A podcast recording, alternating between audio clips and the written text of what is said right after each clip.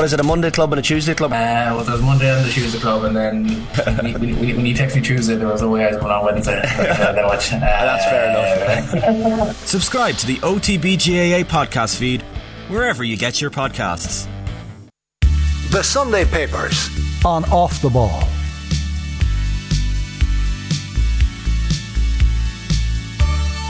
Now, Sunday Papers, great to have you with us. So I'll run you through the front pages. As you might imagine, the rugby dominates. So we've a picture here in the Sunday Independent, and it's Mack Hansen. Uh, just after he went over for uh, Ireland's second try, started second half, and he's throwing the ball in the air, and he's got Jimmy O'Brien for company. Undisputed number one is the headline, uh, but Sexton insists Ireland have won nothing yet. Is the front page of the Sunday Independent.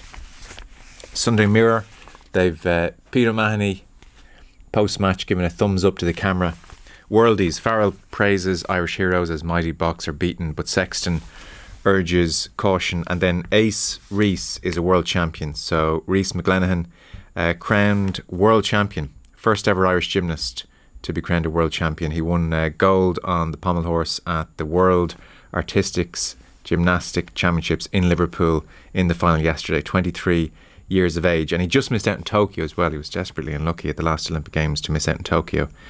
Um, sorry, excuse me, he finished seventh at Tokyo, but he was uh, in the mix for uh, potentially medal places. So a big day for him. We have Sunday Times, and again, it's Mack Hansen. See you in France, which I guess was an aspect of yesterday. Ireland will play South Africa on September 23rd in Paris. Ireland lay down World Cup marker with victory over Springboks. And then O'Neill hits back at critic Keith Andrews. This is Martin O'Neill, who's uh, taken aim at uh, Keith Andrews in his new autobiography, which we'll come to in just a moment. It's uh, serialised there in the Sunday Times. Uh, Sun Sport, again, it's uh, Mack Hansen on the uh, top, Andy Slingen and the Rain, world champions KO'd, and then Erling Haaland says scoring for Manchester City in the last minute yesterday. One of the most nervous moments of my life. He took a last minute penalty to win the game for City. Uh, Matt Doherty also on the back page of the Sun here insisting there's no personal issue between him and Antonio Conte. And the Sun also on that back page have Rhys to the top. Rhys McClenaghan yesterday making history. Ireland's first ever gymnastics world champion. Uh, Mail on Sunday again, same picture. Mack Hansen. It was, I mean, it was an amazing moment when he went over. Ireland 19, South Africa 16. Ireland top of the world after defeating the reigning champions, says Rory Keane. Sunday World. If you're into this kind of thing, have a new format, new font on their uh, back page.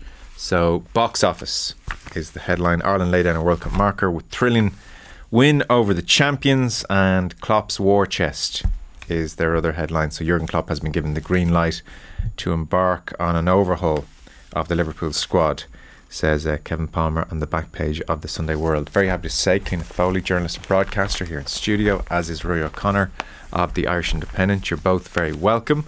Uh, you were at the Aviva Stadium last night. I was. Even though at half time it was only six points apiece, it was a bloody interesting six points apiece first half, and then second half took off. Yeah, yeah, no, it was. I thought I found it. I Neil, we'll come to it. I think Neil Francis is quite talk, talking down the quality that was on show and and yeah. takes almost a counterpoint view on it. But I thought it was a really high quality. Um, uh, you know, sorry, I'm falling into the trap of calling it absorbing, uh, absorbing test match. But it was it it from minute one, the level of physicality on display was was off the charts. And look, there's an undercurrent there. There's going, is this healthy for the game in the long term? But there is still something fascinating about seeing players of that size thundering into each other it, with with such a level of ferocity and intensity. And but Bernard Jackman has the line in his piece. Um, he met one of the injured Boks. He doesn't name him in the in the corporate box before the before the game. He'd been to the team hotel, and you can almost I, I can't do a South African accent, so I'm not going to try. But he said, you know, he said on. to him, "I promise try. you, the boys are effing up for this." Um, and they were, and they tore into Ireland. I mean, I was talking to Brendan Moran from Sportsfile as I was leaving last night. He said the sound of the collisions on the pitch was just breathtaking. You know, that the, the, the, you could the even in the full right stadium, they're right yeah, up. Yeah, yeah, we're miles away up the top. um, and they heard. You know, the, it wasn't just it wasn't just the visual. It was the the, the, the thundering nature of it, and, and you can imagine that. So it was. Um, they threw everything at Ireland. Thought Pieter-Steph just or the toy he was just everything he hit was just laced with venom. It was ridiculous. Sexton got nailed about four or five times just on that line. They're brilliant at it. That line where he just delivered the pass. It's not quite, la- you know, it's not late enough to be uh, against the rules, but it's late enough to leave Sexton in a heap on the ground. And Ireland found a way. You know, I thought I, I thought at six all at half time, and with Furlong, Murray, and Murray turned out to be a blessing in disguise, really. But um, McCloskey. and McCloskey in particular going off, I really feared for Ireland in that second half, and they proved me wrong. You know, a lot of stuff that I've been questioning in, in here and in the paper that I worried about this Irish pack. They proved me wrong, and that's that's that's a great thing for them to be. Not that that's the important part, but like you know, they they've there's a lot less doubts about this Ireland team now than there was you know 5:30 yesterday. Can I show you how uh, life's all about opinions? uh, Neil Francis. This was no thriller. This is the point about the quality. This Yeah. was no thriller because he had opened by uh, referencing Thriller in Manila.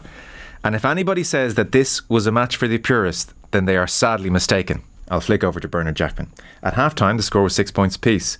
One of the most entertaining 12 point halves I've watched. It was one for the purists, I admit, but the level of physicality and cat and mouse that we witnessed was right at the highest level of the game. So we have Neil Francis saying Neil the Francis says quality wasn't good. Bernard Jackman thought it was Neil great. Francis says the box kicking from all the halfbacks was pub team standard. Well, it wasn't a good day for kickers, right. to be fair. I- I'm with They, them. they on the got like they, they got their selection of 10 wrong. yeah. their attack still leaves an awful lot to be desired. I mean, there was a couple of times in that second half where there was they had overlaps, and rather than give the pass, they tucked and ran, and it was criminal. But I mean, he has a line in it, and like Neil Francis, an international second row himself, and he says that Et- Etzebeth and De Jager are a long way short of the class of Bakkies, Bakkies Botha and Victor Matfield. The publicity machine tells us that these guys are superstars, but the evidence suggests otherwise. Yeah. I'm sorry, doesn't it, uh, he's obviously forgotten about the World Cup final where they mm-hmm. absolutely like monstered the England pack. The England pack that had monstered Ireland a couple twice in the previous year had just destroyed New Zealand the week previously. Like that was one of the greatest forward pack performances. I was there. I'll, I'll never forget the way they ground England the submission that day. Look, this wasn't a World Cup final. I think they'll be better in ten months' time. Yeah. But to say that they're not that, that they're bang average is just I think that's wrong. I mean that Etzebeth is a phenomenal player. He might not be the most visionary. I mean he threw an unbelievable offload Oh, for Lorenzo try. Like they yeah. showed what they can do in the end, but um, I think that's unfair. I think that, Well, that diminishes even, um, what he won't mind me saying it, but even during the match, I think at least three times, Rob Kearney almost talking to himself in the studio said, "Etzebeth, incredible." yeah. Yeah. He Yeah. thought that was fantastic. He didn't, I don't think he- he got a chance at full time to mention it.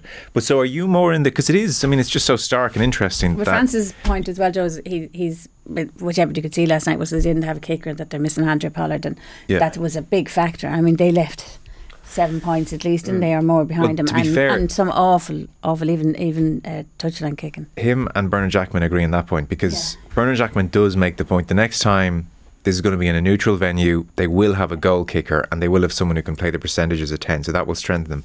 But I'm, I'm curious, Rory, do you are you of more in the Francis camp where he, he says this was a match of low quality No. and there were players out there who were so far out of their depth it was embarrassing, or Bernard Jackman who was saying the level of physicality, the cat and mouse was right at the highest level of the game. Like they're two. I thought it was a very right high, at the end of this. I thought it was a very high quality game. I mean, Frano has a cut off Robert Baloucoune. Um, he has a history of going after Ulster wingers. It didn't, you know, turned out pretty well for Tommy Bowe, who gave zero out of ten in uh, player ratings at the start of his career.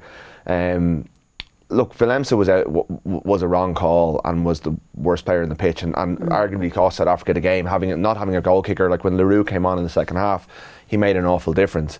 But just because Ireland neutralised South Africa doesn't make South Africa a bad team. I think the achievement of Ireland neutralising the maul and the scrum can't be. You can't just say then turn around and say, "Oh, they're, they're these are not good." Like they are the world champions. That they base. It was basically the pack that won the World Cup.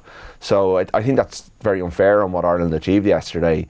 Um, I suppose what you could say is that the, the long, the length of the first half, the number of stoppages, it wasn't as flowing as say the New Zealand test. But that was never going to be that kind of game. This was quality in a different way, and um, this was Ireland finding ways to beat a team that can squeeze you and squeeze life, you know, squeeze life out of you until you've nothing left. So I, I think Neil Francis is being quite unfair on them. I think Bernard Jackman is closer to the mark. Um, certainly, my sense in the ground was that it was a high quality test match.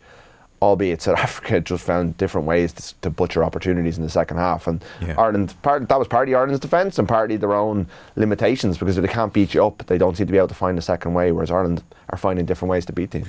That's Clean why it- sorry. Just, just just on the on the on the brokenness of the play, if you like, and the physicality was, Yeah. you know, and it's something Ollie Holt um, refers to today as well in relation to um, Owen Farrell. But um, Shane McGrath makes a good point. He, he said the 57 minutes, the first half was 57 minutes long. It's That standard these just- days. just shows you though, doesn't it? Like the Yeah. level of physicality. There was at one point there was was there four four people being treated at one point at Yeah. the same time. Yeah. And, there's, And- length, there's lengthy TMO, you know, that they took a long look at that um, Kolbe incident before Yeah. coming to a decision. But also just these water breaks, which nobody needs or wants. And Yeah, it's all to do with Rassie Erasmus and, and what happened in the 20, 21 Lions tour, but it's like they've come up with a terrible solution to a problem. Yeah. Um, that's just lengthy. Yeah, it's making the game harder harder to watch, and then it's bringing in these kind of musical interludes in the stadium that have been such a feature this week. Um, that again just don't work for me personally, but it, it was. Uh, it's still, even though it was long and it was, I, I found st- I, that was it was good enough to be compelling. Like it, it, it, it the good outweighed the bad, but there's still a lot for rugby to, to, to fix there. And this is the cosmetic stuff. This isn't going into the deeper stuff about concussion and subconcussive hits and all that stuff. That's you know you watch that physical and you're like, God, this is this safe? You know. Well, that was the question I was going to ask. Given what we know about the game and the um, price that players are paying, and even around the game, we glorified the physicality. It was the talking point all week. When you watch it now, Cliona, does I- part I- of you fail I do, to get? Yeah, no, I do. I cringe now. You Yeah. know, I do. it's not thrilling. It's more. I do, uh, I, yeah, I do. Like I, more and more, particularly the head stuff, and whether it's accidental or not, and even that contentious spear, not spear tackle, not a spear tackle, yellow, red card, whatever it was. You know, you just you do cringe just because of the pure size and speed that these people can travel at. Yeah. That's the thing, like the impact, and and all the statistics. Or you know, that uh, the statistics are very often it's the uh, tackler that's the one who gets the worst injuries. But Ollie Holt raises it as well, just in his you know general column today in the Mail, and he's talking about. Um, you know, after Dylan Hartley's piece last week about Yeah. worrying about dementia, that he said, you know, the news that Owen Farrell had been drafted back into the England team that plays Argentina today, a fortnight after suffering what was described as a brutal knockout playing for Saracens. Like that, he's saying there's no protocols broken there, but, you know, that doesn't mean the guy, you know, is right to be playing at this stage.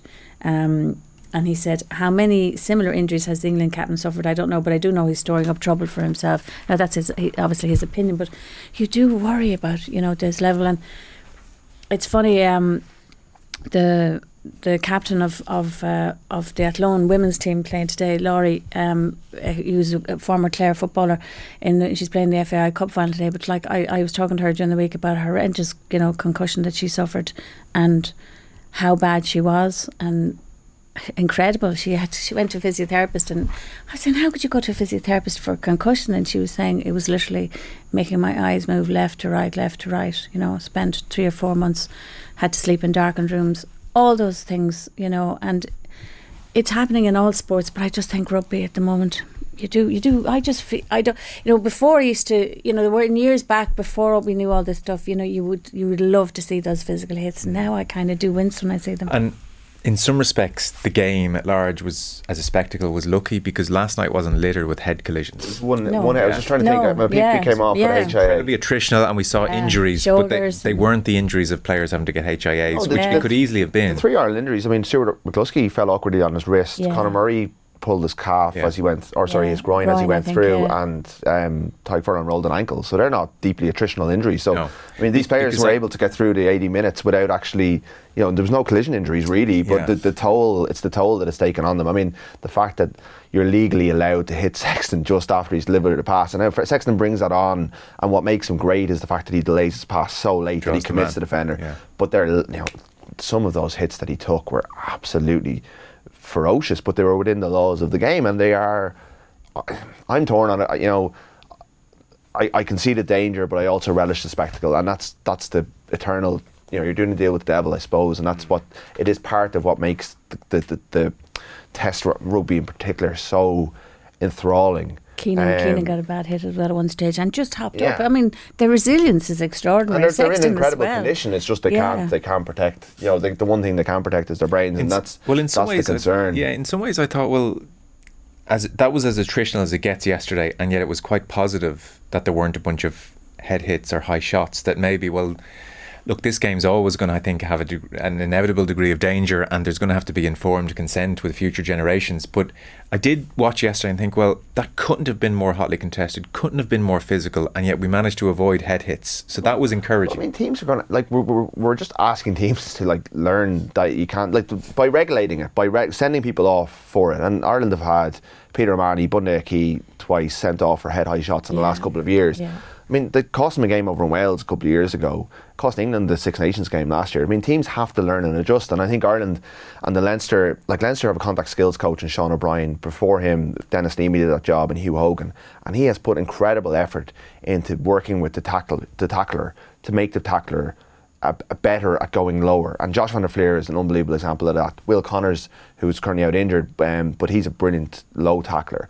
Ireland's tackle technique is probably world leading, and they don't get themselves in those positions as often as other And teams. Sexton, I mean, Sexton's they- tackling has changed as well. It has, yeah, but they go lower. They tend not because they know it's not necessarily about safety. It's about discipline and trying not to get sent off because you Mm. don't want to cost your team. And Yeah. look at the summer when New Zealand had had players sent off for head high shots in the in the in the Test series. That they were really important moments and they were just clumsy. Um, you know, going into contact too high. That doesn't happen as much with Ireland.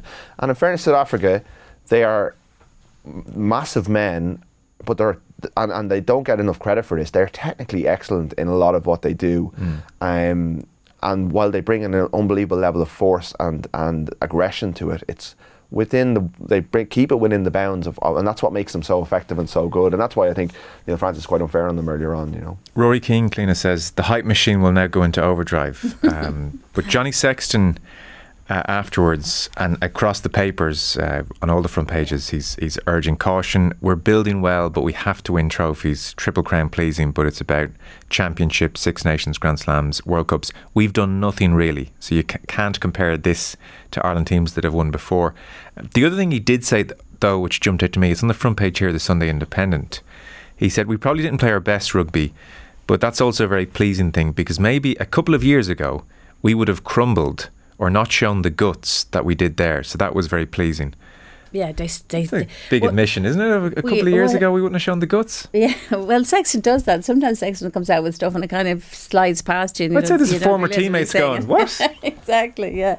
But he's eh, like what I what I think he's right about is that is that just they stuck in, they stuck in, they stayed there, they stayed there, they stayed there, you know, and they and he made some very brave decisions himself as well. But they didn't they didn't crumble. I, Roy Keane's piece I think is good as well because um, he just looks he just talks about how they changed how they played as well. So you know they had to combine a bit of both. They had to bish bash up up the middle, Yeah. but they put more width on it and they were willing to push them around and see. But it was just their ability to withstand what they did in the first half, even that early. You know, uh, just defending their line for so long, like They it was 50 remarkable. tackles in the Yeah, first 15 it was minutes. Some forty nine. well, that thought it was 17 ridiculous. phase um, stand on their own line where South That was- Africa that was incredible. went brute force and ignorance. Like they Yeah. didn't, they were there was no tip on passes. There was no out the back. It was just carry, carry, carry. Actually, Pieter-Steph thought threw a little a little tip on, and that actually opened up Ireland a little bit. They won a penalty. They scored. They made it three all. But it was only the- a penalty. It was only a penalty. That was, that was but that was. It, I thought that's what I. That's where I had the fear was that. This was going to take a toll that, that they would take the legs from Ireland, but Ireland's fitness paid. And the I, bench. The and the bench was bench. But I brilliant. think like you got to Brilliant. think you know, Aki and Henshaw are Ireland's first choice 12s. McCloskey's only won six caps across seven years. Yeah. Um, he's playing well. and, You know, he's Ireland's third choice 12. He's playing well. He gets whipped off Jimmy with the O'Brien injury. was Jimmy O'Brien unbelievable. comes on. He's never played for Ireland before. He's playing at 13. Unbelievable. He's not Out at of 13. position. Ringrose Yeah. is playing at 12. They never missed a beat. Like that's like Ireland's depth was pretty much exposed on Friday night. You know, in that All Blacks A game. But they were still the, the the first team are adaptable and resilient enough to over like other Irish teams would have folded in that you know weren't weren't able to cope with that kind of adversity. You know, and like- Jamison Gibson Park just Gibson Park totally changed yeah, the pace yeah, of the game too yeah. when he came in, and and and you could see that South Africa were getting tired at that stage. Yeah, You know, yeah. they had put so much effort in and hadn't got the return, and they were the ones then who mentally crumbled. I thought it was a really absorbing game. I Oh, have to say. Yeah, yeah. so to what extent does this then allay the fear or the accusation that Ireland can't handle big teams? Mostly, largely. Well, they can. They They, they've shown now that they've they've they, like the, look, they could play South Africa next Saturday and get beaten up, but I think any team could be beaten up by South Africa. But they've shown that they can handle them all. They've shown that even their bench, who they're much maligned, Finlay Bealham comes on and, and does 40 minutes, and I think his, I think that, you know he deserves an awful lot of praise for how he performed. Rob Herring as well. Even Cian Healy come on for the last 10, 15 minutes, and, and like I mean, this stage, he's held together at this stage, and he's able to come on in a test match and, and hold his own. Um, I, I like I, France is the next big test of that, and England maybe at home as well. But France are up first in the Six Nations, and and, and France have a, a certain set of skills that again Ireland will have to be clever to come up to, to negate because they have a, another 130 odd kilo lock and 130 odd kilo um, tight head prop, and when they get them together and they mo- and you know it's quite hard to deal with, and Ireland just don't have the, that cattle, but they have shown a way. They've, they've dealt with the Boks, and that's that's the ultimate test in my book. So they've answered that question. They've shown a way that they can do it. I mean, doing it again is hard, but they, they can draw on this now. And, and I think the fear that we had is, is lessened by that. That gives this can give them comfort. It's not the problem. I think the reason the hype train won't get over. I think, think I said this to you the other day. Um, the reason the hype train won't get go overboard is because of the draw and the fact that not only did they play South Africa in the pool, they played a winner. The, well, either the winners or the losers of, of that opening game at next year's World Cup, New Zealand and France. And Yeah. That is a 50-50 game. Even if Ireland get everything right on that day, they might not win because they're playing against two of the best teams in the world. France are probably, I think the world rankings probably should be flipped. I think France are the best team in the world right now. Ireland are probably a close second. Yeah. Um, I, I thought what Trimble and, and Rob Carney was saying to you yesterday was interesting as well in relation to the previous World Cup, the one that everything went, went so badly wrong on, which was that they basically were admitting the boys thought we had the work done. Yeah. And Yeah. that Sat thing still. about these guys just constantly are looking for ways to get better, you know, and that's always what you want. Yeah, and yeah, I do, I do sense that if you take Ireland, South Africa, France, England, certainly New Zealand, who else be in the mix? Australia. Yeah, I think there's a fair chance only Ireland, if all of those teams were given the choice, would want the World Cup on this month as opposed to next year. I think every France. single other team. I think France would even look at it and say, you know what? Our age profile, another year, we're going to be better again. South Africa, better again. New Zealand, 100% better again. South Africa, they've blooded a lot of players this year. They'll be in great shape next year. England, desperate for a year to sort themselves out. New Zealand, the same. I think we're the only team. Sexton, a year older. Yeah. I think we're the only team. If you said, "Do you want the World Cup on now or in a year?" we're the yeah. only team that say now. Yeah, that's the. you're that, right. that doesn't mean we're peaking. Doesn't mean we're we're sitting still and we're burying our head in the sands.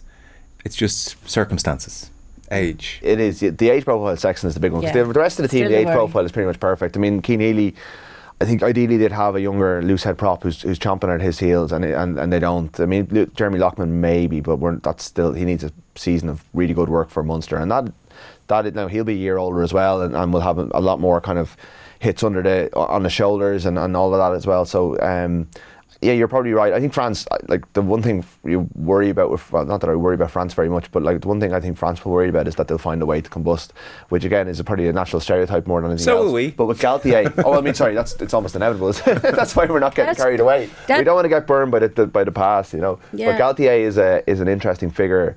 Their their union is being like their key figures in their union are being investigated by the police, and they're going to you know that there are things Get going on in. French rugby that could get messy in the next year.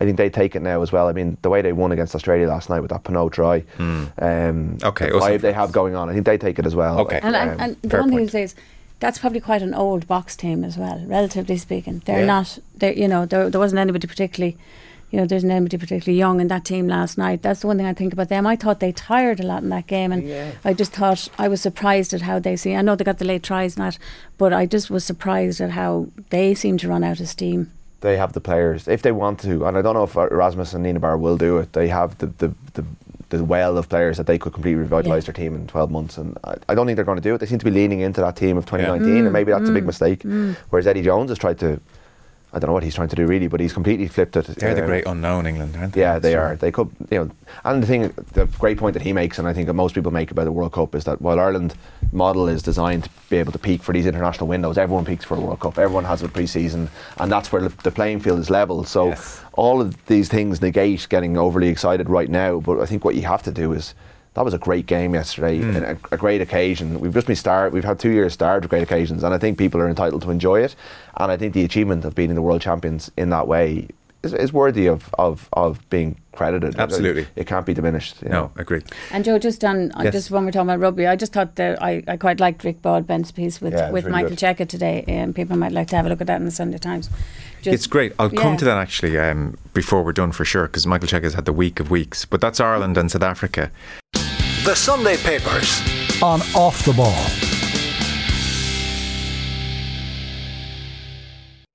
The Sunday Papers. On Off the Ball. Uh, let's turn to Father Ted's Golden Cleric Award speech, aka Martin O'Neill's book. This is just going to be a score settling exercise, I suspect. Um, so, from page O'Neill hits back at critic Keith Andrews. So, his new book is out, Martin O'Neill, Extract, Sunday Times, Days Like This. Uh, so, he takes aim at Keith Andrews, and you suspect it was noted by both Roy Keane and Martin O'Neill that Keith Andrews was critical of them as managers at times. So he says Stephen's lieutenant finds himself in a hotter seat in the dugout than the one he occupied in a TV studio when he was excoriating an excoriating critic of mine. He's finding out that winning football matches is much more difficult to execute on the field of play than fidgeting about with a remote control button. Such pontification in the studio hasn't so far achieved the desired effect on the playing field. Luckily, he's getting plenty of opportunities to put things right. S- Said a man who's Not not, that I was given any opportunities. Said, said a man. I was just going to say a man who's not unknown to be in the studios a lot himself. Yeah. Yeah. Funny, I read the. Uh, I was using the tablet edition, and I, I read the extract that was in the English edition first, which is about the winning the European Cup in Nottingham Forest, and it's quite good. It's quite interesting about Clough and stuff. I was like, oh, you know, O'Neill, you know, is, is kind of. He's got such an interesting story. It's a pity his Ireland days were, you know, ended in such an embittered way, and he became less and less impressive as it went on. And then I read the Irish stuff, and I said, God. Well, totally there's a bit where he said after he beat they're two Germany, totally different excerpts. they, they are, yeah, yeah. They're one's a editions. like nostalgia filled, you know, like really nice story about you know the first time they won the European Cup, he throws his medal on the table and because he was a sub, and they wanted to get, and they- the, the, the, people can read it, and then he comes back two years later or a year later and wins it, and it means so much more to him. And Clough told me a great game and how much that meant to him, and it's it's genuinely it's good, and like the fact that he he wanted a, mo- a couple of months off after they beat Germany to gloat. I mean, come on! Like you're, you've achieved so much in the game, and you're trying to score settle with journalists and pundits. Um, he seems so wrapped up in that stuff. It's quite, un- it's quite remarkable. it's shocking, really, It's- isn't it? It's quite surprising. The more I spend time around coaches and players, the more I, I understand that the, the lie that they don't read the media. Yeah, um, they care true. deeply about what everyone says about them. Well, there's a Um, telling line that starts. This is the extract where he talks about Ireland. Six months after my departure from Sunderland, my phone rings. It's Dermot Desmond. Stop your moaning and come manage the Republic of Ireland. I think moaning might be the key word in that uh, sentence. But I don't like moping, moping. Moping, sorry, Sorry, moping. sorry. Well, tomato, tomato. exactly. So I mean, it's fine. It's it's not especially enlightening. It's it's fairly perfunctory. I meet Delaney. I tell him about Roy Keane. I race over to stop him falling from his chair. Uh, he goes on to talk about at the end of the meeting, we travel over to see Denis O'Brien, whose financed Trapattoni's salary will continue to oversee the new manager's wages. Unlike Jack Charlton's star studded group, we do not have many players at the top echelons of the game. Robbie Keane coming to the end, Seamus Coleman an exception. And then it just goes into match report, a tentative it's start very, against it's Georgia. very play by play. Oh. Aiden McGeady pounces on a through ball from James McCarthy. We are in the lead within a minute of defensive mix up. Georgia equalised. Just then, draw looks likely. McGeady scores wonder goal to secure three points. In our next game, Keane's hat trick. Big win against Gibraltar. there's no on it insight. goes. There's no, there's no insight. And he talks about, I pushed John O'Shea forward against Germany, um, and he scores the goal. And then he says, apparently a draw hasn't satisfied every critic. Viewers back in Ireland get in touch with RTE to complain its coverage of the game tonight has been excessively negative. I mean, tune in for the previous 20 years, man. I think viewers on RTE were pretty accustomed to some. I don't. I don't think they were like, "Well, this is beyond the pale now. I must ring RTE." I'd be amazed if they did. And then he goes on to say, "The following morning, I'm somewhat taken aback to hear that." And he doesn't name. I don't like name the Pat person. Dolan. Yeah, just name him. Oh yeah, the ex-manager in the League of ex-manager Ireland. is Shane so- Long's Yeah, agent. and I'm the sorry, it's Pat ex-manager in the League of Ireland Because- seems to be said with Yeah. a bit of vitriol as well. Yeah, it is. It's definitely it's, it's laced with something there. just Right? Yeah. Yeah, so this person Sarcasm. I don't deem worthy of naming. The following morning, I am somewhat taken aback to hear that an ex manager in the League of Ireland has claimed in a newspaper column that the player. Players got me out of jail with their last minute equaliser. This individual is also a football agent. In fact, he's actually the agent for one of our players, Shane Long. I wonder if Kroos's, Cruz's agent, uh, Toni Kroos, is writing in a newspaper criticising Joachim Löw. And you're, and you're wondering, I wonder is Joachim Löw reading all these newspaper articles and taking such offence Oh, he as probably well? is. I'm sure. I'm sure. I'm sure he is. If, if you, I don't know. I just. I, if I you was- bought it just for some insights into, you know, or as a taster, you know, normally tasters in the books are, are Yeah. well, but I have to say, there's It's nothing very- in this. It's very, it's very, very old school football autobiography, isn't Very it? It's, pedestrian, yeah. It's very my life in football stuff. It's no. there's no insight, and he's just settling scores. And Even, not Roy, even like he says, you know, Roy. You know, Roy gave some tactical insight that I that I thought was interesting. Well, what was it? tell us what it was. Like what was Roy doing Just during all these weeks? was, like why? Did, how did you beat these teams? Like how did you beat Germany? It's just oh, we beat Germany, and then he and threw, that Shane, he threw, threw John O'Shea forward. that was for the that was the away game, wasn't Oh, it? Yeah. no, so- but sorry, Like, that's that's, all all it- it is. Like, yeah. but I mean, I, and I, Martin O'Neill, I think, is a more interesting figure than this. This lets on, and maybe Yeah. he obviously your ghost between him and his ghost, he go- the ghost can only get get what the player, the man is, or the, the the subject is willing to give. So he obviously wasn't willing to go beyond the perfunctory, and he just he's out to score set, settle scores. But he even makes the bloody tired old point about how Roy, Robbie Keane was getting a bit on, and we didn't have the players. Hmm. Like, Stuff we've heard, stuff Irish supporters have heard for years and years. Yeah. Yeah. that's what he said when he was here. Anyway, Like you can say what you like I with just Stephen Kenny, you'll never hear that line from him. You know, Well, like the he- other thing is, it's just like, as I said, the extracts in the papers are usually the juicy best. bits, and Yeah. if this is the juiciest bit, or I don't know what else is going to be in the book, but it doesn't. It's not very attention grabbing on the basis of this, and just a lot of. Just a lot of, I just detect a lot of ego in it. You know, um, I was laughing.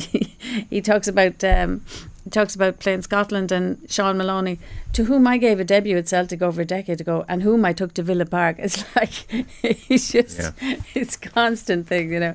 Um, uh, you know, criticism of the Irish media is heavy, and I need to remind myself that we have lost only once in six competitive matches.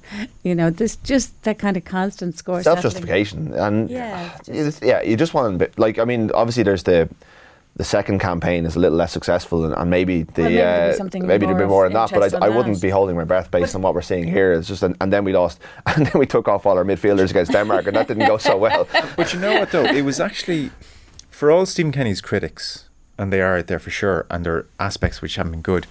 It was like re-immersing yourself in like a bad relationship, and I just had flashbacks to him and Tony O'Donoghue, and just that ugh, Yeah. Yeah. which is just unbecoming of a representative of the Irish team.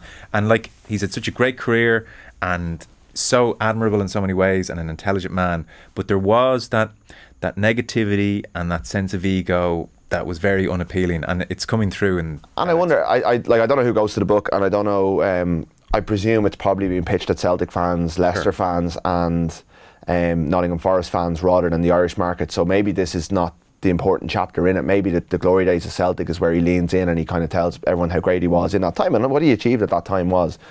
Um, sensational, and the game I think had passed him by by the time he got the Ireland job. And what qualifying for France and what happened over there is, is was a great achievement and a great moment in Irish sport. That Robbie Brady goal was, I watched it in Port Elizabeth, and it was the first time I connected with the Irish team in a long time. It was a great moment. Now it was fleeting, and the players that he had brought through never really kicked on, and now we're you know we're having to rebuild the entire team after it.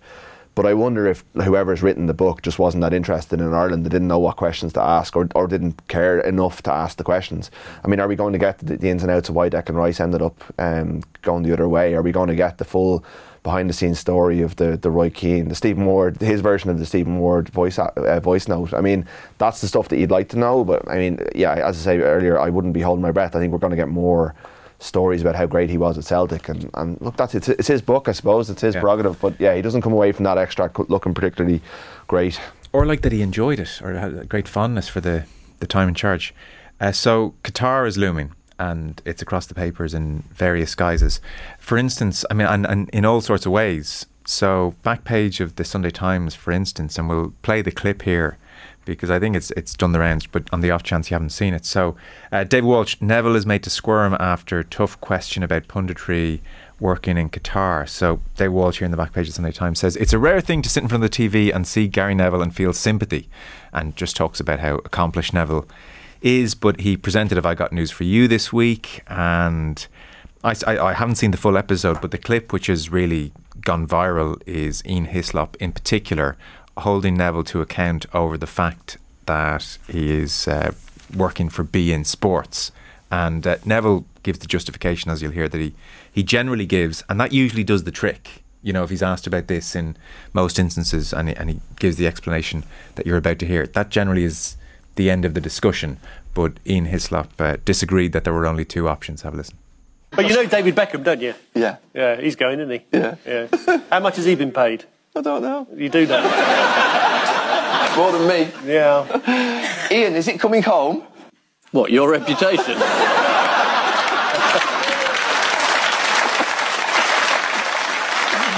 um, the others have been very gentle with you, Gary, but I mean, thanks, Ian. the elephant in the room is still there. I mean, you're you're commentating there, aren't you? Yeah, I'm commentating there. And what's the defence?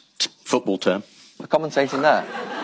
Well, you've got a choice, I think, haven't you? What, going or not going? Well, my view always has been that you either highlight the issues and challenges in these countries and speak about them, or you basically don't say anything, you stay back home and don't go. And I've always said we should challenge them. There's another option. You stay at home and highlight the abuses. You don't have to go and take the Qataris' money.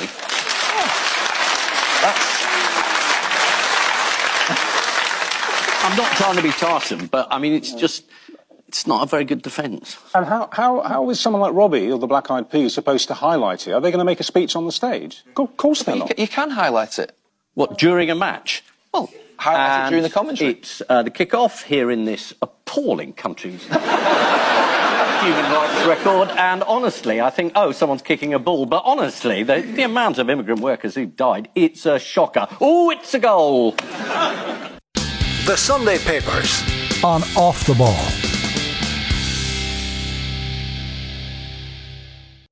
The Sunday Papers. On Off the Ball. And as David Walsh says, suddenly you realise that far from the Sky Sports studio, Neville was in a very uncomfortable place. Hislop wasn't buying what Red Nev was selling.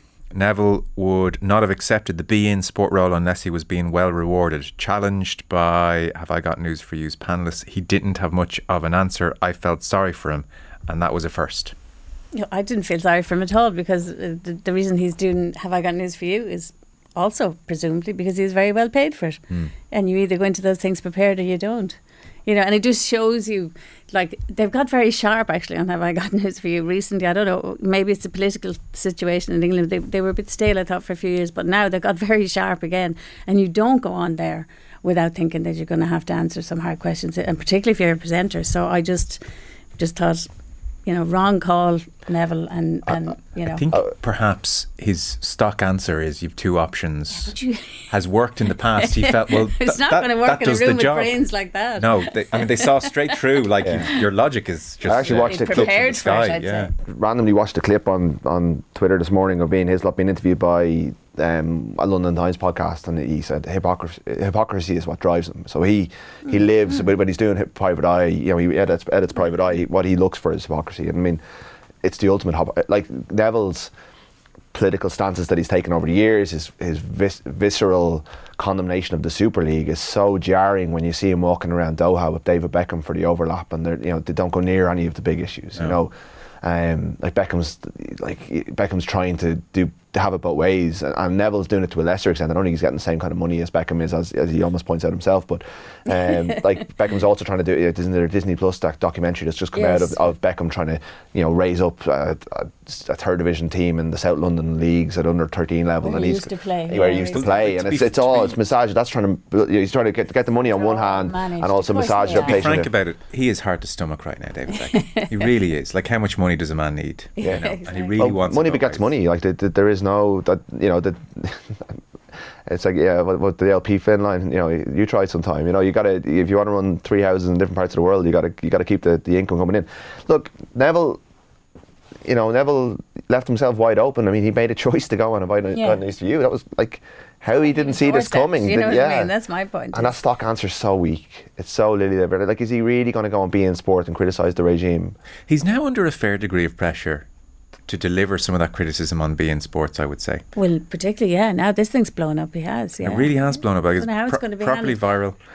I because I think um, you know certain things stick with people. Mm. Like you see Richard Keys tweet anything and look at the replies. There are one or two stock things that just stick and forever follow him around. I would two, three, four years time, Gary Neville could have been thrown at him in those replies as one of these things that just tarnishes what you'd have to say is an extraordinary reputation as Mm. like one of the great voices in punditry and uh, has spoken brilliantly on lots of And it's clearly intelligent. subjects. clearly and intelligent. is That's- clearly able to tackle issues beyond football and is clearly able to interrogate them in his own mind. But you wonder with someone like Gary Neville is how much is he challenged by other people in his life uh, or in Sky and, and how powerful is he in there he's obviously he's he is uh, a meal ticket in Sky you know he, his Yeah. podcast is successful he's a great broadcaster he's made himself into a great pundit but you know is he too powerful in there that no one would say to him I don't think it's a good bit idea Uh, I would say not at all. And based on, he gave his answer with such confidence. Yeah. Like he almost was like, oh, well, actually, I've always thought, you know, as in you've got this option or that option. There was a real sense of this is the correct this answer. Is, this is and he didn't. the, my my pat answer. and it kind of exactly, finished yeah. with like nervous giggle of, oh, there is a third option. yeah these, and these people aren't just going to move well, on to the next just topic this because is not this. Yeah, because you see, you know, as as much as we talk about sport being political, uh, so much of sports broadcasting, particularly TV broadcasting, is very light on this end, and people aren't challenged on this Yeah. kind of stuff. But this was, in my opinion, like whoever advised him to take that job and do it, um, he- he just didn't make a good judgment on it, and that's where you just got to be smart enough. And as you say, sometimes you need more no men or no women in your corner. Yeah, it's going to be like this whole. It's only two weeks away. I can't believe it. It's only two weeks away. I've I've, I've kind of ignored the build up. I, I I mean I love World Cups. There's I, been I- none. there's There's been none. Well, there, I've seen the articles. I just Oh, haven't. really? I haven't clicked on them or, or Yeah, opened them. I've no. I, the only ones I've read are about Qatar and how awful it is. Um, personally, that's. I mean, I'm pretty consumed by rugby at the moment, but um, it's. The, I think there's four Irish writers going over. Like they're all. I know they're all like basically reading literature. You know, UNHCR reports. You know, they're not reading mm. team previews and match. But you know that they're they're delving into human rights issues because they are going to. They are all know that there is a balance to be struck between writing about football and reporting what's gone on over there over the last couple of years about you know highlighting LGBTQ issues and I mean Ollie Holt's got is it Ollie Holt he has Yeah. the, the open letter but I mean has a. it was a great what- story in the London Times during the week where th- about the, the the fans being paid to Oh, spy on fellow oh. plans, uh, fans and the, a member of the England band is, is one of these fans who's be, is basically a paid member of of the Qatari government who's there to promote Qatar and engage on social media so if anyone criticises it he's been paid to go on and and, and you go no it's actually a great spot and like this kind of dystopian Yeah. stuff is is just horrific. You know, it's it, it, the World Cup shouldn't be there. We all know it shouldn't be there. We all still can't believe. I think that it's going it's going to happen in November, December in a in a country that just is too small to have it. For, that has it for all the wrong reasons. Um, and yet here we are, and it's presenting an incredible challenge for for everyone. I mean, Tommy- everyone covers it. Tommy Conlon's piece uh, details the upcoming documentary Yeah, on Netflix, Netflix, yeah. Mm. and part of that is uh, well, initially um, a woman who worked with the Qatari bids team has turned whistleblower and uh, talked about the uh, corruption in securing the bid in a perverse way. Clean, I was reading that and I was thinking. I'm not even that upset about the corruption and winning the bid. That's like I, I, I, I Expected. I, am allowing for that. That's just the real world. It's Yeah, uh, I'm. I'm less scandalised by that as opposed to uh, the wrongs of uh, Well, how else did the, a- the migrant workers. How else did a deaths in petrol particular. state end up at the World Cup? I mean, that's Yeah. you know, obviously you have to expose it, but that's don't know. the yeah. Yeah. It's, Yeah, and Whereas- it's out on it's out on Wednesday that new that Yeah. new Netflix one. So that'll well. gather pace. And yeah, then- and there's been books as well about FIFA corruption. So we've we've read the stuff before, but I think I think the letter that the Ollie organizer sent out this week was the one that really made people. And that admission, as Rory was saying, that they have paid fans from several countries uh, to come over and do positive social media. I mean, seriously. And there's fans in a section of the stadium That level, who the camera will go on at some point Yeah. during the, during a half, and they will all have to stand up and sing a song. Right. That is, and I think it's Ollie Holt. It says, um, where is it? As for the songs that England fans group have been requested to sing, I am curious to know whether the desired repertoire includes our recent favourites such as Southgate Out, the special No Surrender version of our national anthem, and the old staple Ten German Bombers, which uh, I presume is not on the on the, the list of songs. But you know, it's just so clinical Yeah. and cynical, and it leaves you so cold. And I think, like, if Messi goes and wins the World Cup with Argentina, and there are great games, I think we'll all watch. But we all know what we're watching as well, Yeah, and and I, it's I think an hour after the final, we'll all just look back on the thing and think awful. yeah. Uh, But- the but the concept of the Ollie Holt piece, by the way, it's Yeah, for people who haven't read, read the piece clearly. It's an open letter because FIFA this week wrote to the 32 participating nations and asked them, please, let's focus on the football. we beg you, uh, they said basically. And so Ollie Holt says, Dear President and Secretary General, and he just eviscerates them in a million different ways. it has just to give you a sense of the tone. Uh, I applaud you most sincerely for writing a letter to try to neuter opposition rather than cutting your critics up with a bone saw, a tactic which, as you know, has found favour with one of your club owners in the Premier League. Which, yeah, that's not even World Cup related, but it's that kind of a tone all the way through. He talks about how uh, you asked that football not be dragged into every ideological or political battle that exists, but it was FIFA who dragged football into this battle, and it was FIFA who dragged the rest of us into it as well. And he says, telling journalists to stay at home if th- they do not agree with the, with the tournament being staged in Qatar is just another strand of the growing attempt to silence reporting on issues some people would rather were ignored. Uh, while you're sitting at your keyboards, by the way, maybe you should uh, both write a letter to whoever it is is paying that supporters group, including 40 fans from England, to attend the tournament with instructions to deliver positive messages about the experience, sing certain songs uh, when requested, and report critical social media posts. Uh, so I, I just you know. he makes a point as well that that letter was just such a It's a PR disgra- misstep because it's done the very opposite of what it was intended. What did they to think. Like, that letter was going to do? Well, this, Can you imagine the meeting though? Let's write them a letter to tell them just to concentrate on the football. Won't get out. Great idea. Yeah. Won't get out. Sure, they wouldn't. No one leaked that. But but it but, te- but doesn't it tell you something about the state of mind of those people who are in Deluded. control of that? Yeah. Yes, but also that they're They're in that position of control, that they can tell people what to think and Mm. feel. Mm. That's basically what they're trying to do. Did they think And the Australian players would read the letter and say, "Oh, let's not do the video. Let's retract the video."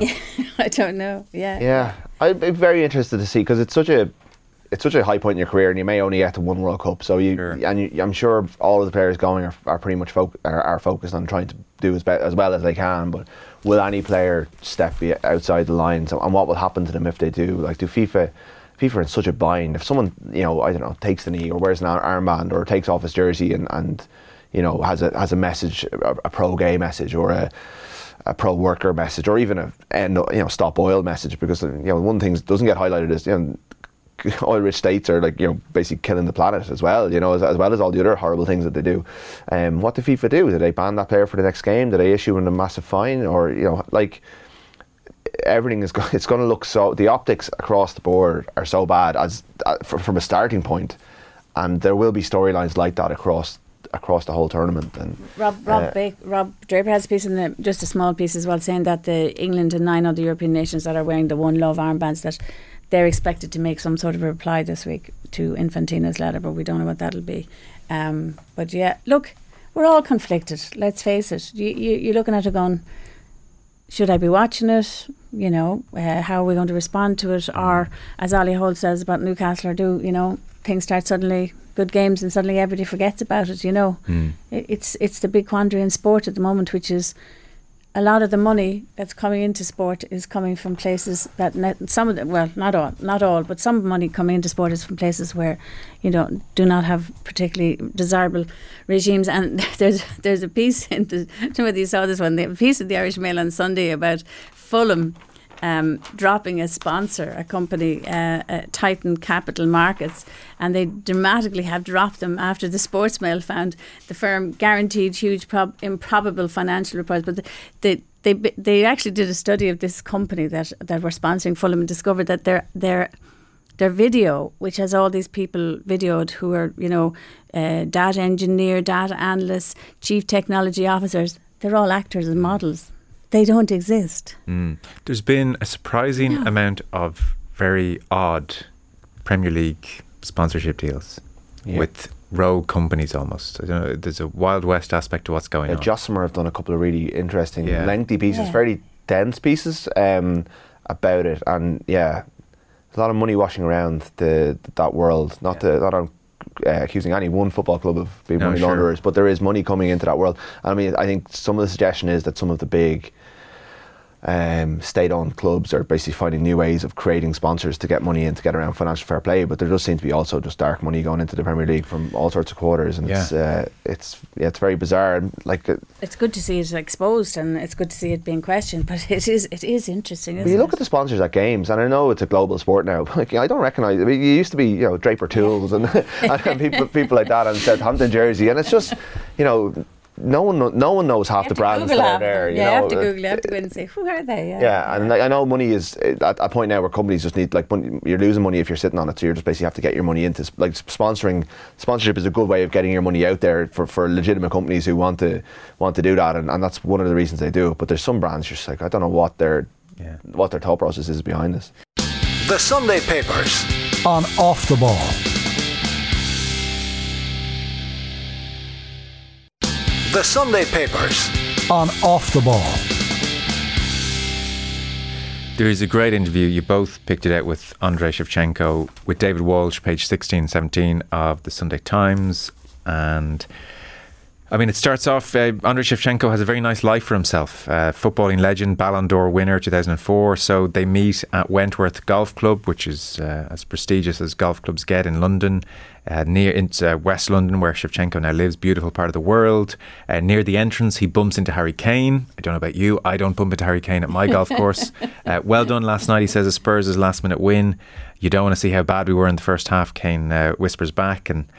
He notes, uh, David Walsh notes, after Gary Lineker, Shevchenko became the second professional footballer to be accepted as a member of the nearby Sunningdale uh, Golf Club. So he lives in London and he's lived in London for 16 years, Shevchenko. He's married to an American, he speaks Italian, four children. Life is very good. And of course, uh, then the war in Ukraine happens. And he reflects on his childhood uh, briefly because I guess he was of an age where things were changing rapidly was at a football tournament in Moscow as a 14 year old in 1991. When we left Moscow, we were part of the USSR. When we arrived home in Kiev, we were part of the Ukraine. Everything changed so quickly. When we arrived at the train station, Ukrainian flags were everywhere, people celebrating. At the time, I didn't really understand it. You're 14 years old, but between Moscow and Kiev, we always uh, knew there was a difference. And he says, We'd been living in a false reality of unity. And now there was something I'd never known freedom. And he remembered shortly after Ukraine independence, an under 16 game against Holland, 30,000 fans turned up. Uh, that evening, everything clicked. Playing for Ukraine felt more important than anything else. And uh, he remembers the Ukraine Russia qualifiers uh, for the European Championships in 2000 for Euro 2000. Ukraine won 3 2 in Kiev. They drew 1 all at uh, the Luzhniki Stadium in Moscow. Both games huge because of the rivalry. When we went to Moscow, it was considered unsafe for us to be in a hotel. We slept at the Ukrainian embassy. I suppose the harrowing uh, aspect, Cliona, is when he talks about, well, his mother and uh, his sister, and they didn't want to leave at first, and they slept in corridors in their apartments, so they had two walls between them and the point where the rocket might strike. Uh, close by were always uh, ready packed suitcases.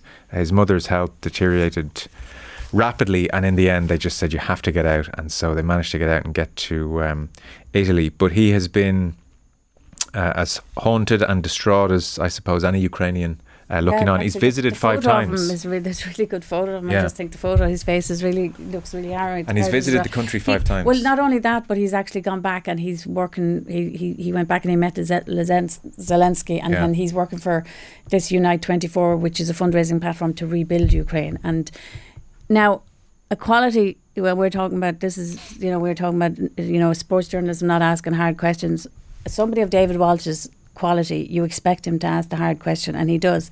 And he may have done it very late in the interview, as we often try and do, just before you go out the door, get the good Stuff and and then then get out.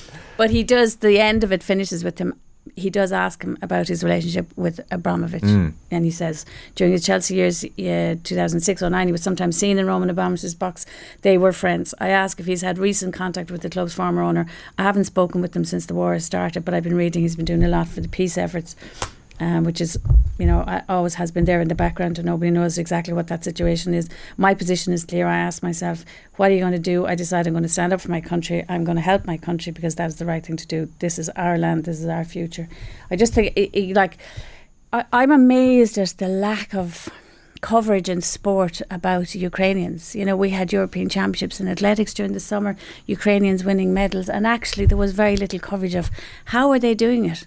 Um, the, the Dublin City Marathon last week, Roy ran it. Um, there was a lovely scene afterwards. I, went, I, went, I was inside in the mix zone, and there was a Ukrainian run, ru- running it who actually hadn't has won it twice before, a veteran, and uh, she was having a picture taken with Courtney McGuire, the young uh, Clonmel who just won it uh, with the Ukrainian flag, and she actually said to me, "I wasn't fit." The Ukrainian woman said, "I wasn't fit coming here. I ran it for peace." and we're not. I don't think we're not talking to people enough or asking people, uh, Ukrainian athletes, enough about how how do you keep doing this and and what are the, your circumstances and you know it, it's become very easy to forget that that war is continuing and I think that sport is one place that you can highlight it. Yeah. I interviewed a, a woman in um, in City West recently whose daughter is a young fourteen year old who's who's literally going across town to play volleyball because when she when they arrived as refugees they were based in at Dublin Airport in a hotel there and then they got moved overnight and this kid is a really good volleyball player and played at home but her mother said uh, she was looking at my hair and we were laughing before we started chatting and uh, and uh, I said yours is nice as well and she and she had a, a, lovely woman who was helping them in Ireland with her and she said her hair had turned grey mm. She had to put dye in it she said my hair has turned grey since the war it's very she's a young woman very striking that the 2000 game like I mean, we're I'm yeah. most of us I think we're oblivious of the tension. I think you know we kind of follow these things from afar. The Berlin Wall comes down. You know these countries become independent, and we sometimes play football against them. But the fact that they they, they had to go to stay in the embassy 20, 22 years before yeah. the outbreak of war, the tensions were that high. And just when we were talking about Qatar earlier, I, my mind went back to four years ago when you know basically FIFA and the world legitimised Putin's regime by having a World Cup in, in, in Putin's Russia. And you know, Conor McGregor was in corporate box with him before the game, and Infantino was you know, glad handing around, and, and like a lot of my colleagues who were there had a great time, and, and we're like, gee, Russia, Russia's not so bad, you know, because they put on a good show for the four or five weeks that it was on, and it's that sports washing of a different, maybe sorry, it's, it's, it's a different version of sports washing, or maybe it's the same thing. It's it's, uh, but you know, it's four years ago. Russia was the center of the universe for a very different reason, and and funny, Shevchenko says this war didn't start eight yes. months ago. Crimea. It started with the invasion of Crimea eight years ago. Yeah. If you let the bully take some piece of what he wants, he's going to come back for more. That was the big mistake everybody made. We let the bully take what he wanted. I um, I often wonder, you know, having not lived through, for instance, World War Two, like say here where we weren't directly involved, was everybody consumed with this at every moment? And now increasingly, I feel having seen the way we're so not consumed with yeah. the war in Ukraine. Yeah. They no, they weren't. Well, no, which we were my, at the start. I talked to my granny about it. My granny um, passed away this year, but she she lived through the war and she was actually in England at the outbreak of war. And her mother went and got the three kids and brought them home. They'd been sent over for a better life, and she went and got them and brought them home. And and she said all we all they thought about was food because the not all, but the, the war was so far away, but yeah. the food shortages were real. So I think that's where people were, were consumed. But I, I, read I read a book about German spies. I can't remember the guy's name who wrote it, but German spies in Ireland during the war, and like our life was going on relatively nor- normally. I think there was, you know, at government level there was concerns, and there was, you know, lots of things going on. Like you know, you would have people landing in the dark of night, but really, I think normal life went on as, as relatively normal, although they didn't have access to the same level of food that they would have had. Shevchenko is interesting though, Joe, because yeah. and and it's indicative really of the complications of this thing because he says both of his grandparents fought for Russia yeah. in the Second World War, yeah, and. Uh, even it's it's the it's the nuances of it that are so difficult for people because I was really struck when I was interviewing that woman and her daughter the daughter settled in this particular volleyball club in Santry, which is a really, really successful volleyball club in Ireland. Um, because the assistant coach is Russian and speaks Russian, yeah. and she speaks Russian in Ukraine. And there's a connection, a human connection, and it's nothing to do with politics or war. But it is fascinating to see.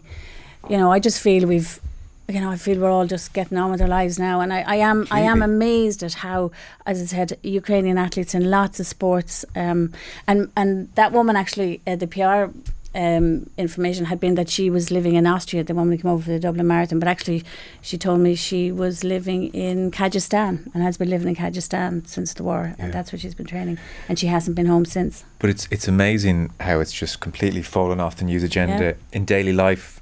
I'm not talking about it yeah. nearly half enough with people. I find you are more likely to find. Uh, middle class people who can afford their petrol giving out about the price of petrol on the media than talking about the deaths. Yeah, or the Tory nature, party. Nature Tory party for yeah. a few weeks. I mean, it, yeah. the news cycle.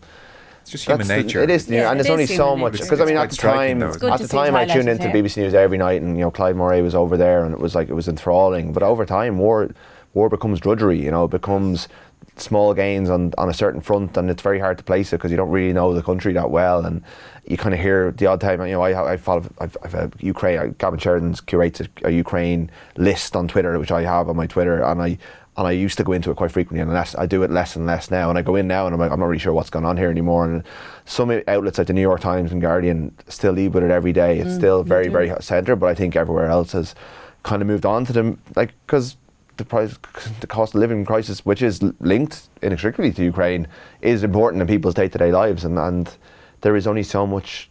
Um, I think people have a tolerance for, and when it comes Oh, to yeah, that level sure. of bad news and and um, misery. Me included. Like there's no. Um, Yeah, and I was and I was interested in it in the element in in that side of it, in that you know, with sport helping people here, you know, help helping refugees in Ireland, you know, what effect had it had on their lives, and and Irish volleyball actually is was one of the first. It was the first sport, one of the first sports I think to to say we'll give you free membership, we'll give you free gear, you can keep playing, and it's proved a lifeline to this particular kid who gets the Luas from City West into town and then gets a bus out to training. And that's what that kid is prepared to do. And she's studying here for her junior cert and she studies at night online in Ukraine for her junior cert because it's her junior cert year in Ukraine and she wants to get it as well. Amazing people do. If you told her that a year ago. Yeah. Yeah. Imagine. An amazing interview with Christy O'Connor and Westmeath footballer Luke Loughlin in the Sunday Times. So Luke Loughlin is playing in today's Leinster club quarter final. He was part of the Westmeath team that didn't, or that sorry, that won the Tailteann Cup in July. He didn't go on the team holiday uh, for very good reason. So Christy O'Connor writes, Loughlin has had to construct a psychological firewall to prevent him from returning to that dark world. He has spent so many years being guided by the demons in his mind that he knows how drink can always forge an opening and make a renewed offer, and how easy alcohol, drugs, and addiction be, can be uh, can become his refuge again. So. Uh, Luke Loughlin here is just so open. A few pints was never drinking for me. Being drunk for six or seven days, that was drinking. If I take one drink, I just fast forward five hours in my mind and think where I could be, and I know exactly where I'll be. I'll be taking drugs out of my head, not caring about anyone or anything. So he talks about, you know, he, he's um, been a player in and out of the Westmeath side for a long time. Everyone knew I had talent, but everyone also knew I was a heffing, an effing headbanger, uh, which is uh, sums it up neatly, I suppose. And he was in the panel as a 19 year old. Uh, and he's just had issues right the way through his 20s um, with alcohol, with gambling, with drugs, a feeling of worthlessness. Um, never knew his father. He had issues with abandonment and rejection, ignored a whole set of other problems around self esteem and body image. It combusted into a desire for self destruction. Uh, he would have depressive episodes as well, where he talks about staying in his bed for 10 days on end, not washing, not brushing his teeth, uh, feeling awful and uh, what seems to have culminated in, in him getting the help he needed uh, in July of 2021, and he's been sober since then, was his mother uh, had texted him and she said she couldn't do it anymore. My mother said she hadn't slept in 10 years because of me. She said the only time she slept was, was, was when I was in a depressive state in bed because she knew where I was and I knew it was time to get help.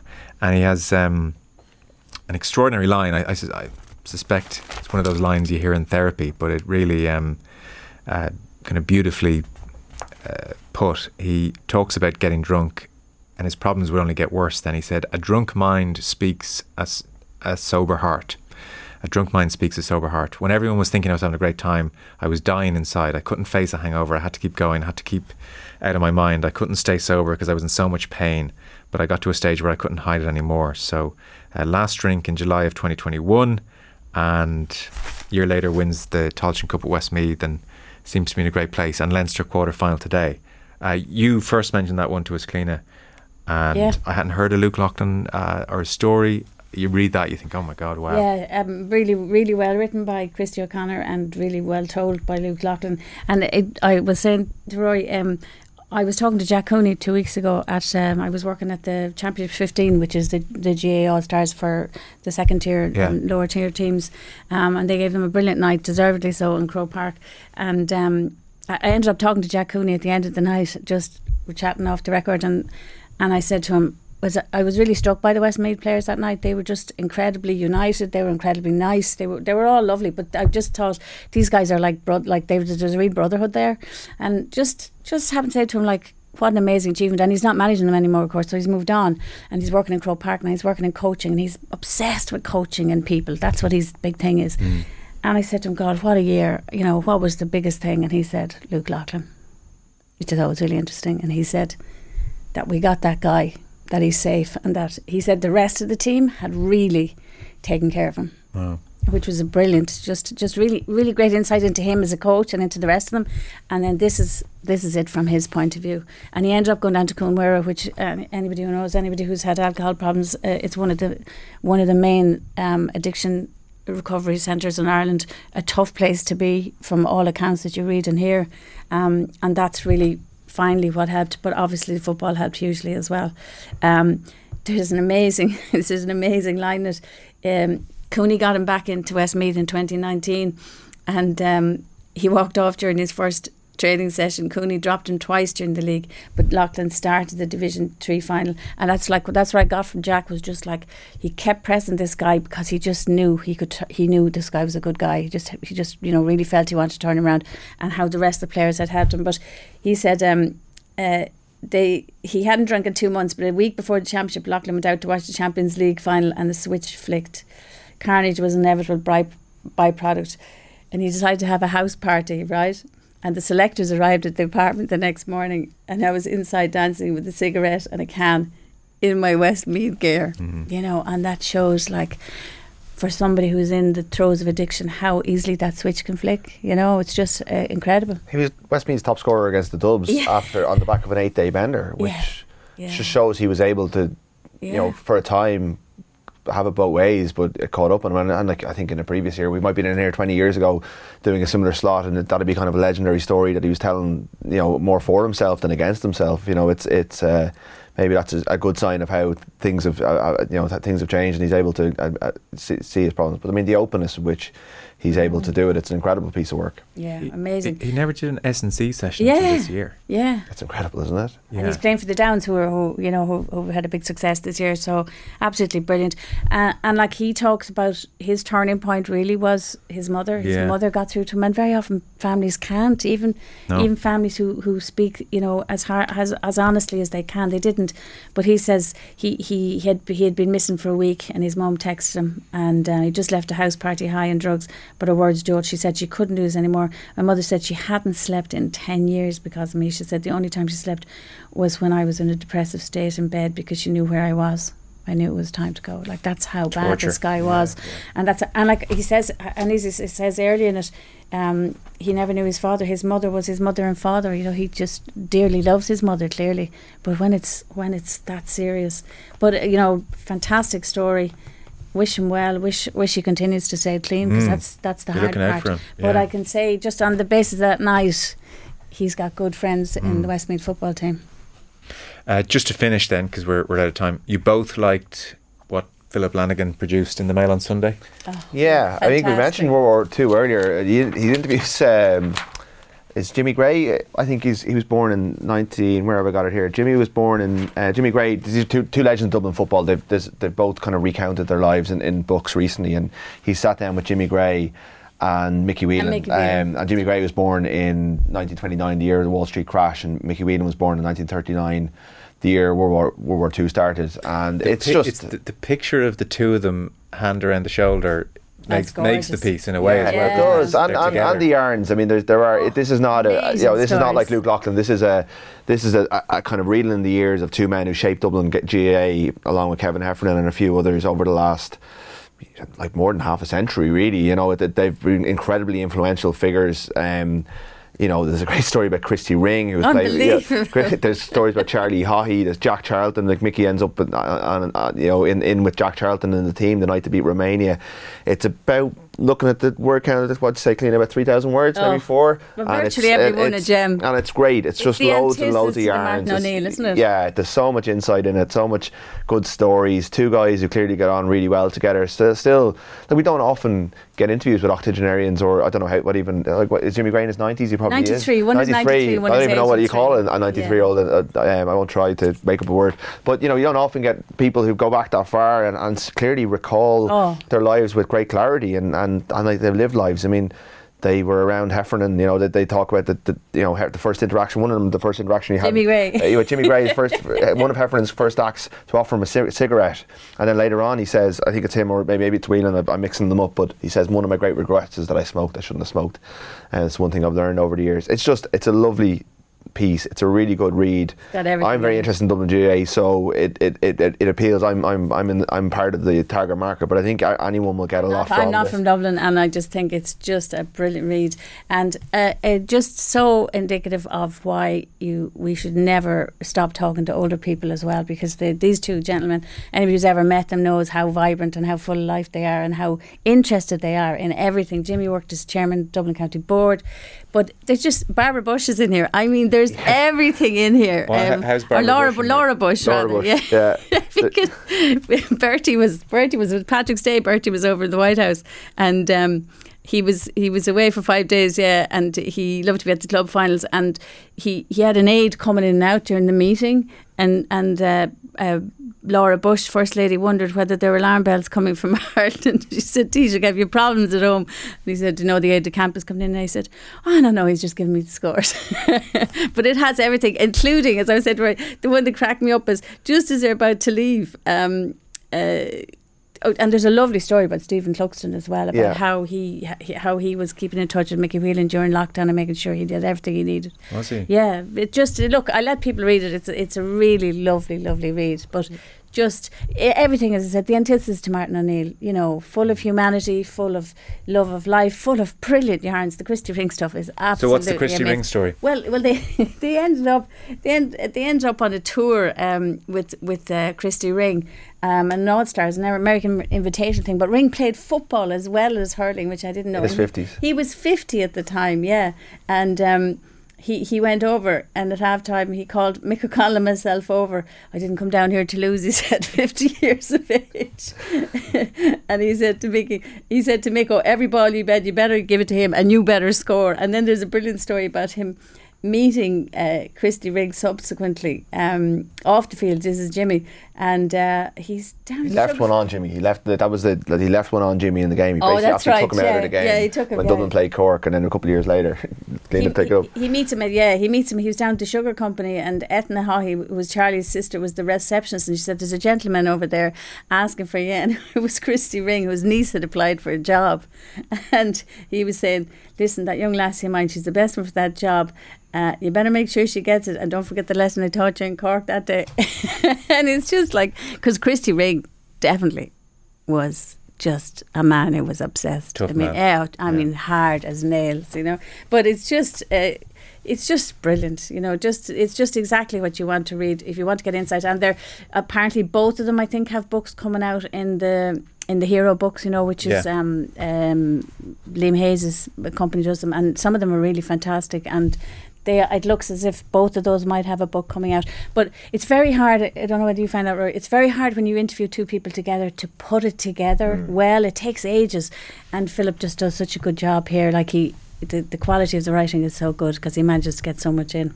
Okay. Very good. That's a good note to finish on. I think we are out of time. Ruaidhri O'Connor, thank you very much. Thanks, Cliona Joe. Foley, thanks, guys. The Sunday Papers. On Off the Ball.